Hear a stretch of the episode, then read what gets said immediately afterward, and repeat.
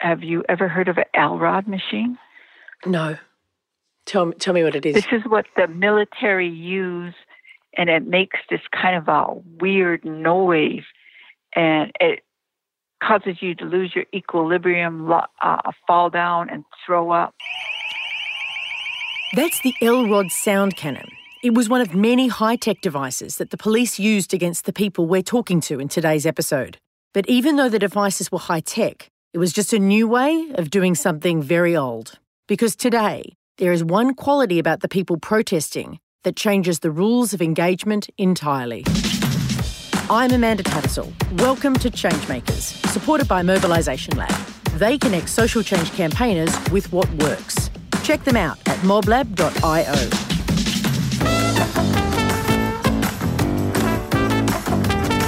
I'm not going to tell you where this story comes from.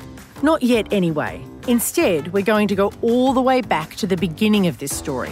Back in time, two centuries. Let's go. What would you do if someone invaded your country? Would you accept it or would you fight? Now imagine that the country that keeps invading yours signs a peace treaty. You'd expect them to honour that treaty, right? But what if they didn't? What would you do then? This story starts in 1851.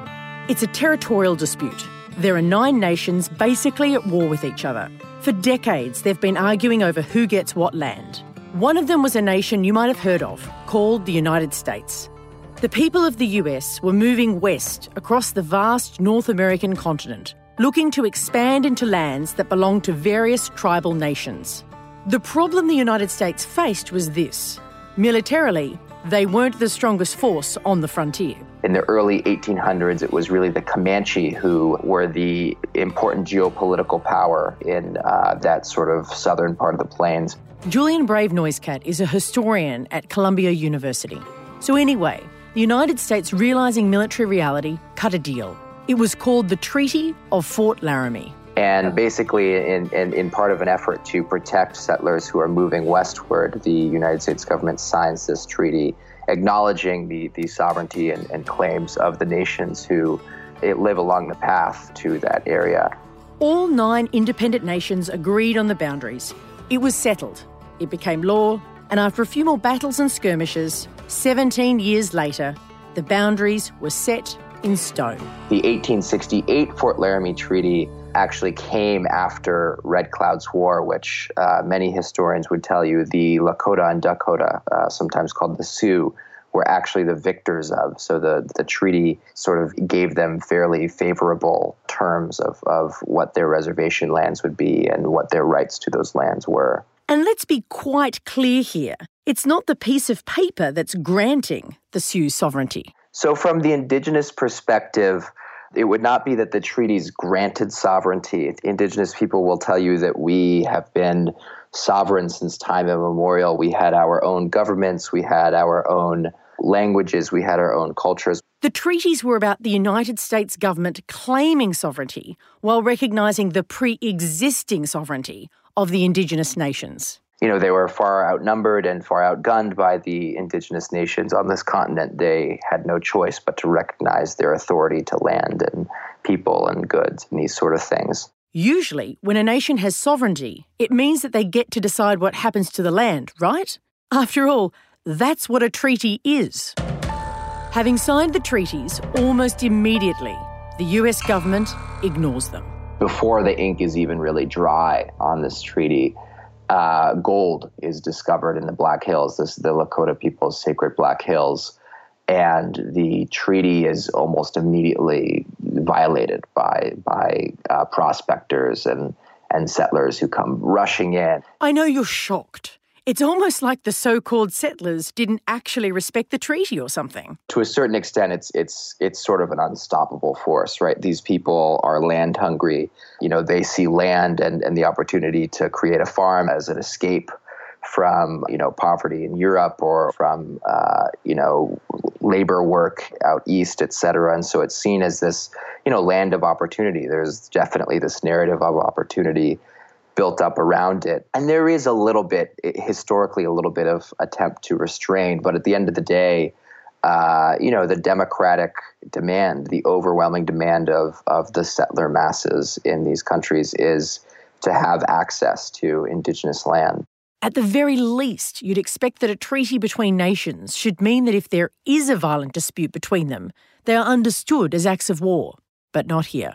Throughout the West, there's often a repositioning, firstly, of you know forms of indigenous sovereignty as as as criminal, right? Like so, if if you make something criminal, you are asserting your uh, right to prosecute it under your laws. Whereas if it is truly a sovereign to sovereign relationship, uh, you know those those those crimes or whatever you want to call them should be governed under uh, you know indigenous laws. Similarly, if this truly is a war between two sovereigns, uh, even in the 19th century, the the standard was that you know people who were captured in war would be treated as prisoners of war. Yet repeatedly throughout the uh, the Indian Wars, as they're called, Native people were were treated as criminals. In other words, the piece of paper that they signed that acknowledges they own the land was, well, paper thin. So in 2009, when a company decided it wanted to build a pipeline right through the middle of a reservation governed by the Sioux, it's perhaps unsurprising that history repeated itself. Energy Transfer Partners were building the pipe to move crude oil from North Dakota all the way to Illinois, thousands of miles away. Most of the land they wanted to cross was privately owned. This made building it relatively easy. In fact, by late 2015, much of the pipeline had already been built. All that needed to happen was for the pipeline to cross the Missouri River. And there was only one way to get across the Missouri River through the land of the Standing Rock Sioux. To do that, the company had to ask the people who lived there, those who owned the land, who had sovereignty, people like Kandi Mossett, who grew up on the Fort Berthold Reservation nearby. So my English name is Kandi Mossett. My earned name is um, how we say it in Hiradza is Ma'a Ishuia, which is Eagle Woman. Kandi and her tribe had good reason to oppose the pipeline. To me, um, it was just always common sense that we have to take care of our surroundings. It wasn't even like something I ever questioned where our food comes from, where our water comes from. To Kandi, it seemed obvious that the people wanting to bulldoze through their land didn't have the same attitude to their surroundings. That I grew up in a reservation that was surrounded by coal fired power plants, uranium mining, um, coal mining. When Kandi was 20, she was diagnosed with stage 3 sarcoma, a particularly deadly form of cancer. Even before she was diagnosed, she realised she had cancer. I mean, I knew it was cancer because everybody had cancer around me when, when I was young. There was a lot of people in my family on the reservation. To me, it was normal. It wasn't until she went to university that she twigged something was up. In college, I learned from my other peers and the people around me that it wasn't normal for them to have that many people sick. And so I started learning then all of these things that I didn't know the name for yet, like environmental justice or climate justice or environmental racism, even. I didn't really know that I was living it. So when Energy Transfer Partners rocked up and announced it wanted to build a pipeline, you can see why they faced some opposition. I know that they were contacting the people on Standing Rock at least in 2014, and that the tribe always told them, no, we do not want this pipeline. No, we do not want you to come through our area. The company understood that the tribe was opposed, so they threatened to get the tribe's land condemned Essentially, it was a tricky legal tactic that forced the issue. The tribe had a Hobson's choice either put up with a pipeline and get some money, or the company would build the pipeline anyway and the tribe would get nothing. And history has shown that when the government or a company says they're going to do something and take something away from us, they do. And they have. Time and time again in the past, we've had things taken away from us. Against the legal might of Energy Transfer Partners, they had no chance. So in the end, Kandi's tribe folded. But further south at Standing Rock, the Sioux there were in a different legal position. Their land was explicitly protected by the 1851 treaty, and they were in a mood to fight. They said no. No amount of money is going to make us. We don't care if you bully us. We don't we don't care if that's your MO, Energy Transfer Partners. We're going to fight you and we're going to win. LaDonna Brave Bull Allard is a member of that tribe. When the, the pipeline was presented to us in 2014, I was called up to the tribal office to be informed that I was the closest landowner to the proposed pipeline. So you were the right person in the right place at the right time, in a sense. Or the wrong person, however you want to look at it. I grew up there. I know every inch of the land. I can tell you every bit of the land for thousands of years. I know the history. The roots go right out of my feet. I can tell you where every tribe lived, every grave is, every sacred site is. I can tell you about what happened there 2,000 years ago. I know my home. I rode horses through there. We lived there, we played there, we fished there. When I was a child, we carried the water right out of the river. We can no longer do that. When the company proposed the pipeline this time, the first thing the Sioux did was turned to their ancestors. We still have our traditional culture very much intact. So we all went to ceremony to pray and got guidance. The company held a meeting with the tribal leaders. The chairman of Standing Rock Sioux Tribe stood up and said no. All the directors of all the tribal programs said no. And then the people said no. The tribe could not have been clearer, but instead of listening to the sovereign owners, packing up and going home, the company instead took a more passive aggressive approach. They stopped inviting us to the meetings. I mean, you have to admire their chutzpah. But they told the media exactly opposite. Uh, Standing Rock wouldn't attend the meetings. With the company's pipeline closing in, Standing Rock realised they needed to organise. One of the main concerns they had was the impact the pipeline would have on their water.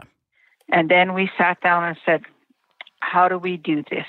And so we did, we went to the strongest people we have, our children. And we asked all the children to write a letter talking about how much the water means to them. And as the children wrote these letters, which were extremely powerful from kindergarten all the way up to high school, we started publishing those letters. Then we had the children do a media campaign. And we started with the basic concept water is life. Huwasta Wakia Wakasa was from Standing Rock, but living in San Francisco. One day, he received a phone call. Somewhere around February, my sister, who lives right above where Sacred Stone was, she called me and said, "Hey, they're trying to put a pipeline. They've been they had been trying previously for a couple of years, uh, but this time somehow the it it stuck and they were really going to push the issue. Huwaste's mind immediately turned to practicalities. So my first reaction was, of course, I, I totally would be honored to, to go home and see everybody and have this battle.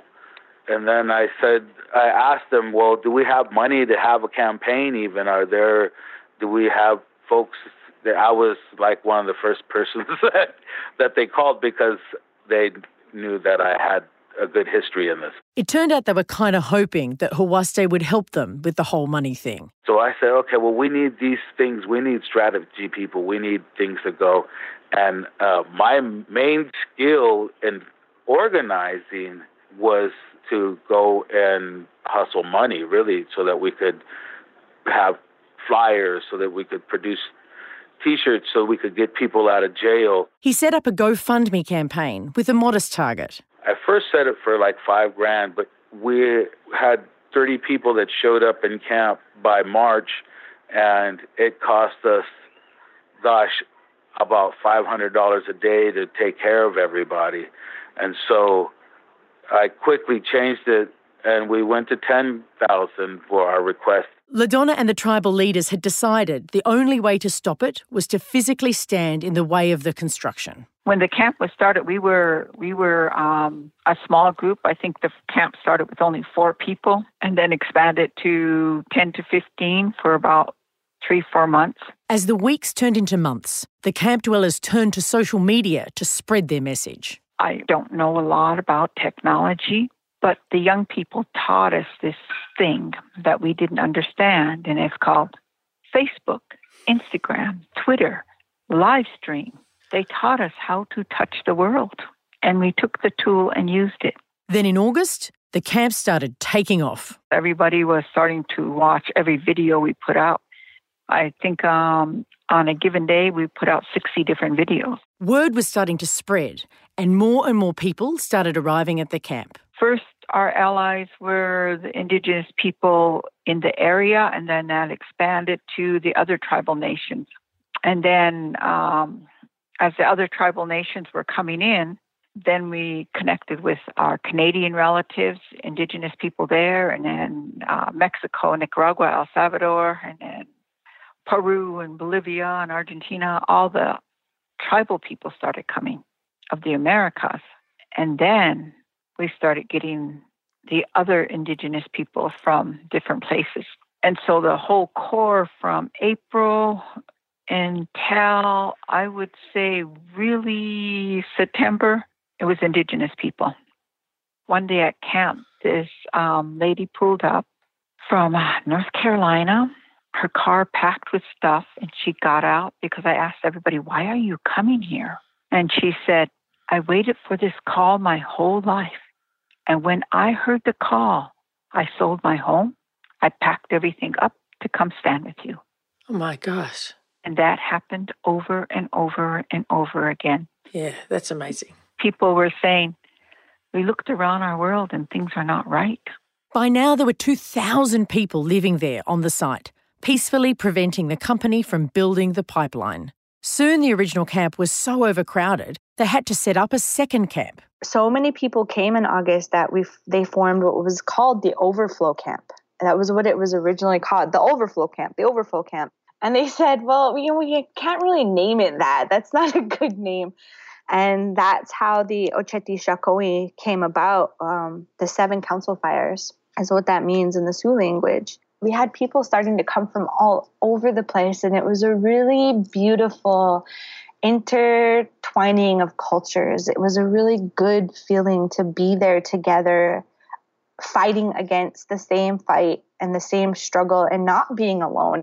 At its peak, it was one of the largest settlements in the state. There was so much organization that came about because it literally turned into a city. I mean, we had 15,000 people there at one point.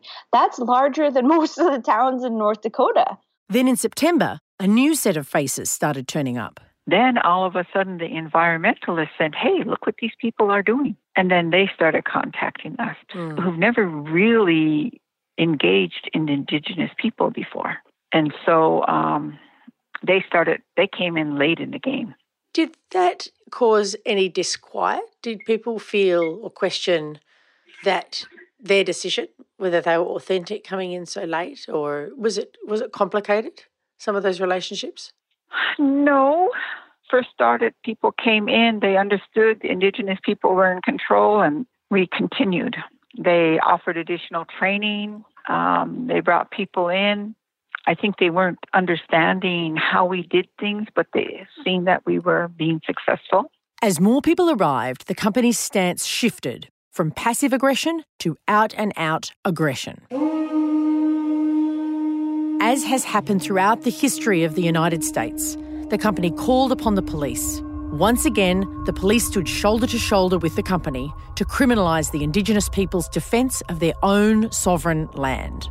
One of the first things the company wanted to do was bulldoze across a sacred burial site.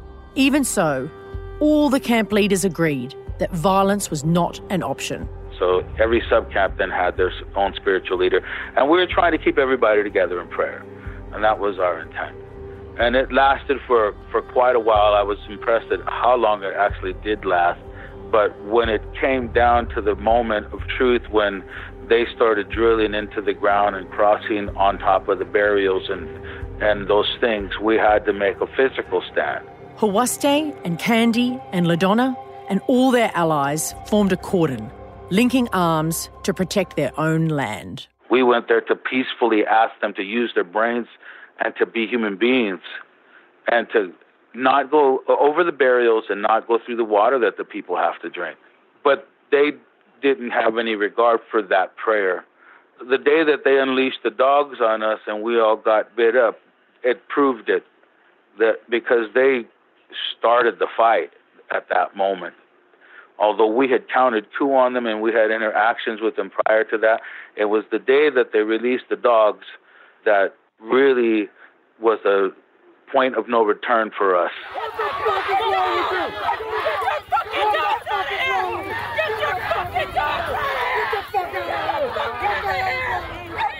I remember on September 3rd, in the Day of the Dogs, when Amy Goodman was sitting there interviewing me, and I was telling her about the Whitestone Massacre. And I got the call, and they said, LaDonna, they're over here digging up the graves. And I said, Stop them.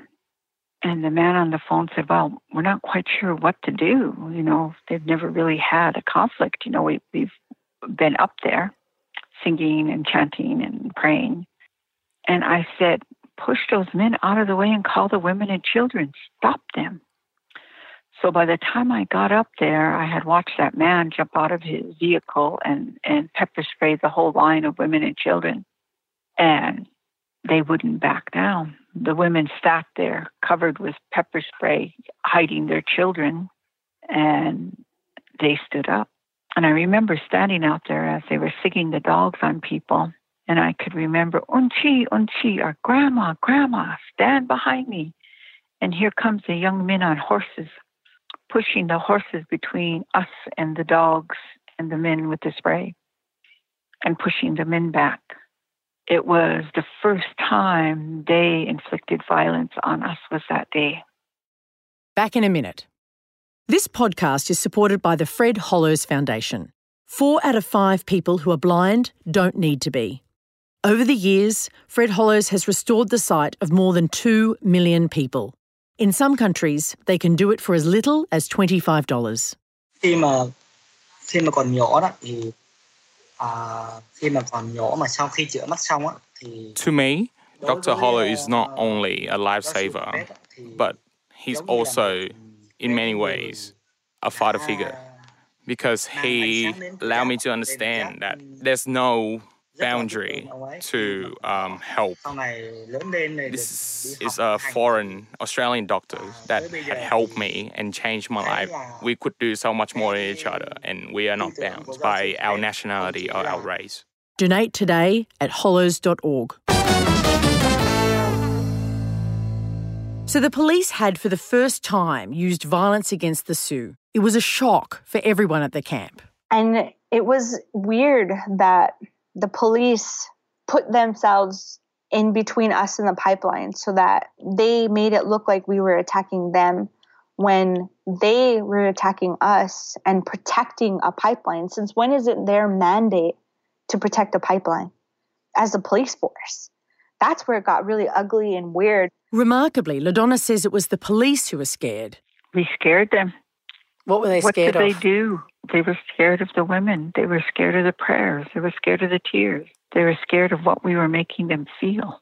Luckily, the environmentalists brought with them skills that helped them deal with this situation. At their peak, they were running workshops every day. We were doing nonviolent direct action trainings every day. At two o'clock, you knew which tent to go to. I was helping the uh, Indigenous Peoples Power Project, IP3, and the Ruckus Society. Some people from Greenpeace. We were doing trainings, training thousands of people on what it meant to de escalate, on what the actual targets were. By this stage, the company decided it needed reinforcements. The government called in the National Guard. I mean, we were literally standing there with our sweetgrass and our sage against fully armed military, the Army National Guard the United States Army National Guard was called in against us for protecting water. There was one night where people were like, hey, look, look at the northern lights. And we unzipped our tent and we went outside and we looked up, and the northern lights were just beautiful, shining over everybody. And it was just really something amazing that you can't explain unless you were there and experienced it and felt it. There was a feeling about it that was so beautiful and it was all destroyed when the companies came and they tried all of these tactics against us when it got really bad i would say it would be like in november december january They put the spotlights up on the hill so that we were constantly under these bright, glaring lights so that they always watched us. There was helicopters that started flying overhead all the time, airplanes that flew overhead all the time. On November 20th, there was a particularly bruising battle with police. That was the water cannons and the people getting shot. That's when Sophia Wilansky had her arm nearly blown off. Um, when Susie Despa, my friend, got shot in her eye and lost sight in her right eye, she's now blind in her right eye. And when so many people were shot point blank with these quote unquote rubber bullets, um, looking back on it now, it's it's like a miracle that nobody died. It was probably because of our prayers. They had missiles where they were shooting missiles of our drones out of the sky. They had military degreed mace. They had the rubber bullets, percussion grenades. They had water cannons. We were unarmed. We stood there and prayed. We sang. We danced. Meanwhile, the GoFundMe campaign that Hawaste had created, with a goal of $5,000, had exploded. Money was pouring in from all around the world as Indigenous people and environmentalists recognised the significance of the battle. By the time we ended, when, when I finally stopped, it was at 3.6 million. Hawaste says the money made a real difference. In one single day, we spent $250,000 bailing out our water protectors who had been arrested. And that happened on several occasions. So the money that we raised uh, really came in handy. Faced with this resistance, the company decided it also needed to try a different approach. So it hired a company called Tiger Swan. So who are Tiger Swan? So Tiger Swan is uh, is uh, they're sort of the also ran to uh, Blackwater. Blackwater was a private security firm that was contracted during the Iraq and Afghanistan wars, and sort of Tiger Swan is kind of a competitor private security intelligence firm. It gets hired by Energy Transfer Partners, which is the parent company of Dakota Access Pipeline, to run security during the pipeline's construction. And then they end up engaging in these, these very troublesome activities, uh, basically monitoring, following, uh, infiltrating uh, the, the Standing Rock anti Dakota Access movement during the protests there. So they're they're semi-military, is that right? Yeah, they're they're definitely they they they're definitely military. They have you know all kinds of high tech. Uh, surveillance gadgets. They uh, refer quite often in, in the leak shows that they refer to they compare the protesters to jihadis quite often. I mean, there's a very they they talk about the protest camps as a battlefield. I mean, there's a very charged use and, and quite quite frankly Islamophobic use of of words uh, to sort of smear these these protesters and to dehumanize them, to treat them as though they are literally enemy combatants. Tiger Swan brought with them the latest gadgets in the latest instalment of this centuries old conflict. And I know my phone was tapped into because it would act up, it would make weird noises it would all of a sudden shut off and turn on again. It would have full battery and then boom, the battery would be drained like a minute later. Oh my God. And we found out why. We found out that they were using Stingray technology. We found out that you could pay, they were paying probably half a million dollars a day to use some of this. We're also starting to find out that a lot of this is actually illegal. Like there was no way they had to get some pretty high clearance to be able to do some of the things that they did. If this happened to you, what would you think? You'd probably hate the other side. I know I would. But instead, Kandi has only pity for them, like they're the ones that have lost out. And so it puts it into perspective what money does to people. It can make them crazy because if they're willing to go these lengths to stop people that simply want to protect water, drinking water for their kids, then it's gotten really bad. Tiger Swan was aware of the community spirit that kept the camps united and morale high. Tiger Swan realised that they needed to draw the camp dwellers into a fight to try and create divisions over the tactics. But the camp elders were clear that violence was not the way to win. And the answer that always came back was that there was no to be no violence. That if we were to be violent or engage in violence, we would lose. Hawaste says Tiger Swan decided to use the camp's open, welcoming approach against it. Towards the end of it, it became increasingly difficult to manage because they had sent people in to infiltrate us. And so they were provoking everything and bringing every kind of drug in. And i mean all the negatives started happening towards the end because those guys fought on a very uh covert level. They did battle with us and we weren't necessarily prepared for that so we weren't prepared for them to bring methamphetamine and alcohol and all the acid and everything else that they ended up bringing into the camp wow they just fought dirty. Yeah, there was crazy. Oh, it was crazy. Yes, I don't know if you saw. There was a day where uh, we, me and a bunch of my nephews, caught a guy that was one of the DAPL employees, and we had taken his truck, and he had a an AR-15 pointing it at us shoot us. Uh, that day, we surrounded him down in the water. My nephew was able to get the gun from him, but he was a DAPL employee. And when I went to his pickup truck and I went to go look at the registration, I found every one of those drugs in there. His job was to go into the camp and give that stuff away. And we turned him in, and he nothing. He didn't get prosecuted, got no charges or anything. They were trying to charge us for assault and battery because we surrounded him and and uh, lit his vehicle on fire. And so it was difficult to manage towards the end. Faced with a focused, militarised threat, the camp's open spirit was now its greatest weakness. Because there was no genuine chain of command, we were going by what the elders told us. But when all of the pressure of, of us and all the narcotics that they brought in, it started creating problems in managing everybody then pretty soon people were not listening to the elders and not listening to the spiritual leaders and not listening to the council of grandmothers who had the ultimate say. Meanwhile, the confrontation had reached a national level. President Obama was desperate to make sure the last year of his presidency was not marred with scenes of Indigenous tribes being violently removed from their sovereign land.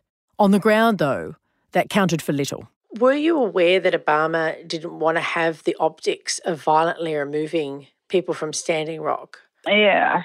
The presidents of the United States have never been good people. No. None of them. Everything in America is Indigenous issues. It's my land. Nevertheless, on November 6, just two days before the US elections, President Obama finally announced that the pipeline would be rerouted. Uh, my view is that there is a way for us to accommodate sacred lands of Native Americans. Uh, and you know, I think that right now the Army Corps is examining whether there are ways to reroute uh, uh, this pipeline. Can I ask, when you found out the Obama had agreed to halt the pipeline, how did you feel? I didn't believe him. I knew he lied. I stood up on top of that hill as everybody at Media Hill and watched these people, and I said, This is a lie don't believe them. And I was right. I did not go down when they celebrated. I was like, this is another American ploy. We've already had thousands of years of, of this.